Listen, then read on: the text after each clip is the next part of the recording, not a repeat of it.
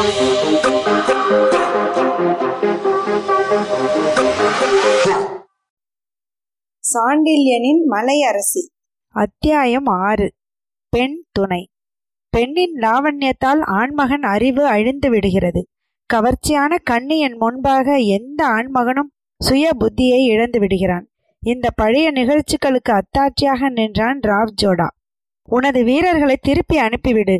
என்று மலையரசி இட்ட உத்தரவு சந்தசிம்மனிடமிருந்து தப்பி ஓடி வந்த மார்வார் இளவரசனுக்கு அத்தனை திருப்தியாய் இல்லை என்றாலும் அதற்கு கீழ்ப்படியவே செய்தான் அவன். அவனுடைய வீரர்கள் மலை மீது ஏறி வந்தார்கள்.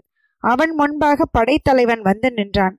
அப்போதும் அவன் சித்தம் சற்று முன்பு பறவைகள் தொத்தி ஏறிய மலையரசியின் சுந்தர உடலின் பகுதிகளில் ஊன்றி கிடந்ததால் ஜோடா வாயை திறந்தான் இல்லை. எப்படி வந்தாய்?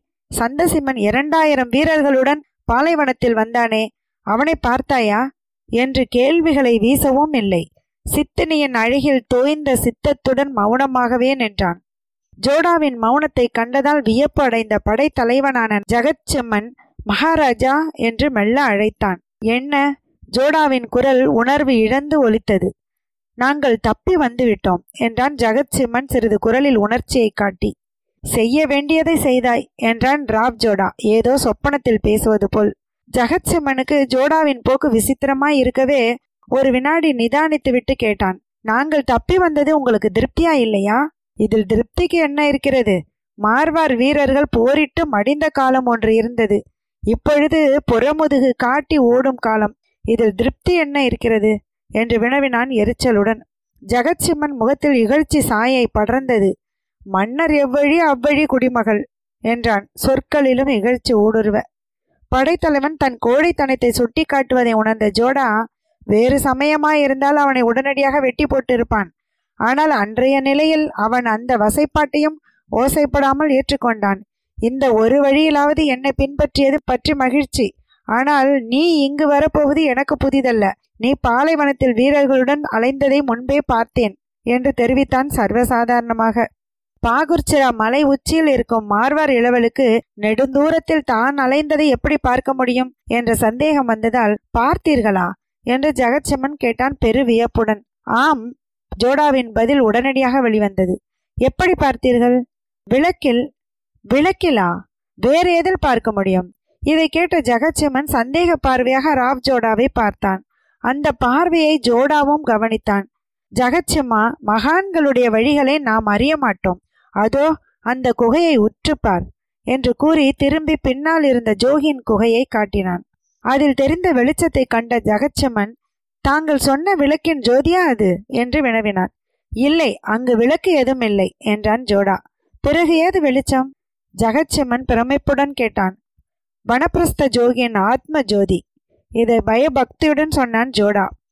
ராஜபுதனத்தின் மலை குகைகளிலும் காடுகளிலும் ஜோகிகளை பற்றி ஜெகச்சிமனம் கேட்டிருந்தாலும் அவர்களிடம் உள்ள மந்திர விளக்குகளை பற்றியும் மாயா ஜோதியை பற்றியும் கேட்டதில்லை.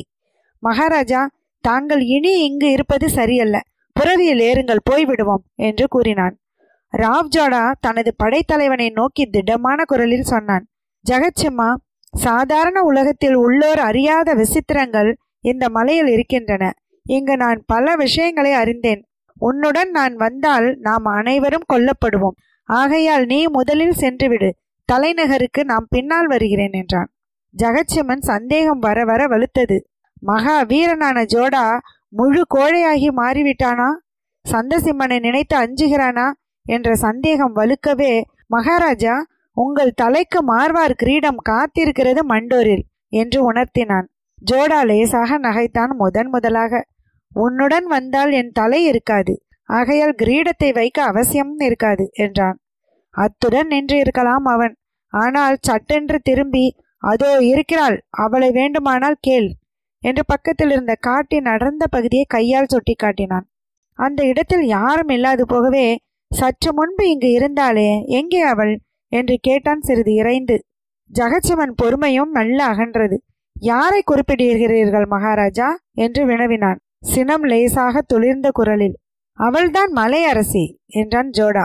பெண்ணா இந்த காட்டிலா? ஜெகச்சிமன் வியப்பு அதிகமாயிற்று. ஆண் மகனையா மலையரசி என்று சொல்லுவேன்? என்ற ஜோடாவின் குரலில் மகிழ்ச்சியும் இன்பமும் கலந்து ஒலித்தன. இந்த காட்டில் யாரோ பெண்ணை பார்த்திருக்கிறான் மார்வார் மன்னன். பெண் பித்து பிடித்து அலைகிறான் என்று நினைத்த ஜெகச்சிமன் மகாராஜா நமது அரண்மனையில் ஆயிரம் அழகிகள் இருக்கிறார்கள். போயும் போயும் காட்டு பெண்ணை பார்த்து சித்தமிழைக்கிறீர்கள் வாருங்கள் போவோம். மார்வார் சிம்மாசனம் அந்த புறம் எல்லாம் தங்களுக்காக காத்திருக்கின்றன என்றான். குரலில் பரிவும் இருந்தது பரிதாபமும் இருந்தது. ஜெகச்சிம்மா அவள் உத்தரவு அப்படி இல்லை என்றான் ராவ்ஜோடா. இந்த காட்டு பெண் உத்தரவிடுகிறாளா? என்றான் ஜகன் சீற்றத்துடன். அவளை அற்பமாக எடை போடாதே என்றான் ஜோடா. இல்லை மார்வார் இளவரசனை இப்பொழுது மகாராஜா ஆகிவிட்ட மகா வீரனை திடீரென்று பைத்தியமாக அடித்தவளை குறைவாக எடை போட முடியாது. எங்கே அவள்? ஏன் எங்களிடமிருந்து பதுங்குகிறாள்? என்று கூறினான் படைத்தலைவன். அவளை மரியாதை குறைவாக பேசாதே. மார்வாரை இப்பொழுது காப்பாற்றக்கூடியவள் மலை அரசிதான் அவள் சொல்வதை கேள். நீ செல் தலைநகரை நோக்கி. இன்னும் நான்கு நாளில் மண்டோருக்கு நான் வருகிறேன் என்ற ராவ்ஜோடா படைத்தலைவன் போகலாம் என்பதற்கு அறிகுறியாக மலையடி வாரம் செல்லும் பாதையை காட்டினான். நாங்கள் நூற்று இருபத்தி ஐந்து பேர் இருக்கிறோம். நாங்கள் போனால் உங்களுக்கு துணை? என்று வினவினான் ஜகத். மலையரசி இருக்கிறாள். ஜோடாவின் பதில் திடமாய் இருந்தது. பெண் துணையா? நம்பிக்கையற்ற குரலில் வினவினான் ஜகத். ஆம் என்றான் ஜோடா. இதை கேட்டால் மார்வர் நகைக்கும் என்று சுட்டிக்காட்டினான் ஜெகத். அந்த சமயத்தில் மரங்களிடையே ஒரு பந்தம் எரிந்தது. மலையரசியின் முகம் அதன் வெளிச்சத்தில் ஜொலித்தது. மெல்ல அந்த பந்தத்துடன் நடந்து வந்த மலையரசி ஜெகச்சிமன் முன்பு நின்றாள். அவளை கண்ட ஜெகச்சிமன் பிரமித்தான். அந்த வசீகர கண்கள் அவனை சுட்டு விடுவது போல் பார்த்தன. ஜெகத்சியம்மா இப்பொழுது மேவாரை காத்தது யார்? அசைந்த உதடுகள் வினவின. சந்தசிம்மன் ஜெகச்சிம்மன் குரலில் அச்சம் இருந்தது இல்லை மேவார் ராணி. ஜோடாவின் சகோதரி சந்தசிம்மனை அவள்தான் வரவழைத்தாள். அவளால் மார்வார் அரசன் மாண்டான் என்று கூறினாள் மலையரசி. ஆம் ஜெகச்சிம்மன் பிரமிப்புடன் கூறினான். இந்த காட்டு பெண்ணுக்கு நாட்டு நடப்பு எப்படி தெரிந்தது என்ற வியப்பில். மகா சக்தியிலிருந்து உலகம் பிறக்கிறது. அசைகிறது. அவள் பெண். ஆகையால் பெண்களை அவமதிக்காது. சென்றுவிடு உன் தலைநகருக்கு. இளவரசர் வருவார் பின்னால் என்றாள் மலையரசி. அவள் குரலில் அதிகாரம் இருந்தது. ஜெகச்சிமன் பேச நா எழாமல் நின்றான். மலையரசி அவனை பரிதாபத்துடன் பார்த்தாள். போய்விடு சீக்கிரம் தலைநகரை பாதுகாக்க ஏற்பாடு செய். இன்னும் இரண்டு நாளில் சந்தசிம்மன் முற்றுகையிடுவான் என்றாள். மகாராஜா என்று கேட்டான் ஜெகத். நான் அழைத்து வருகிறேன் என்றாள் மலையரசி. ஜெகச்சிமன் ஏதோ பேச முற்பட்டான். அவள் அனுமதிக்கவில்லை. அவள் கண்களில் அதிகாரம் இருந்திருக்க வேண்டும். அவளுக்கு தலை வணங்கி வீரர்களுடன் திரும்பினான் ஜெகச்சிம்மன் கடைசி வீரன் மறைந்ததும் ஜோடா வா போகலாம் என்று மலையரசி அழைத்தாள். எங்கே? என்று கேட்டான் ஜோடா. குகைக்கு என்றாள் மலையரசி. திரும்பி நடக்கவும் முற்பட்டாள். மார்வார் வீரன் அவளை தொடர்ந்தான் மௌனமாக. அந்த மௌனத்தாலும் மனம் இருந்த குழப்பத்தாலும் அவள் சென்ற திக்கை அவன் கவனிக்கவில்லை. சுரனை திரும்பிய போது திகைத்தான். அவள் அவனை அழைத்து சென்றது ஜோகியின் குகை அல்ல வேறொரு குகை. அதன் வாயிலில் நின்று அவள் ஜோடாவை வரும்படி சைகை செய்தாள். ஜோடா தயங்கினான் நடுங்கினான் எல்லையற்ற அச்சத்தால். அவள் பந்தத்தை அணைத்தாள். பிறகு ம் ஜோடா வா என்று அவனை அழைத்தாள். அந்த அழைப்பில் இன்பம் பெரிதும் ஒலித்தது. ஜோடா உணர்ச்சி மிகுதியாலும் திடீரென மாறிவிட்ட அவள் போக்கினாலும் திகில் பிடித்து நின்ற இடத்தில் நின்றான்.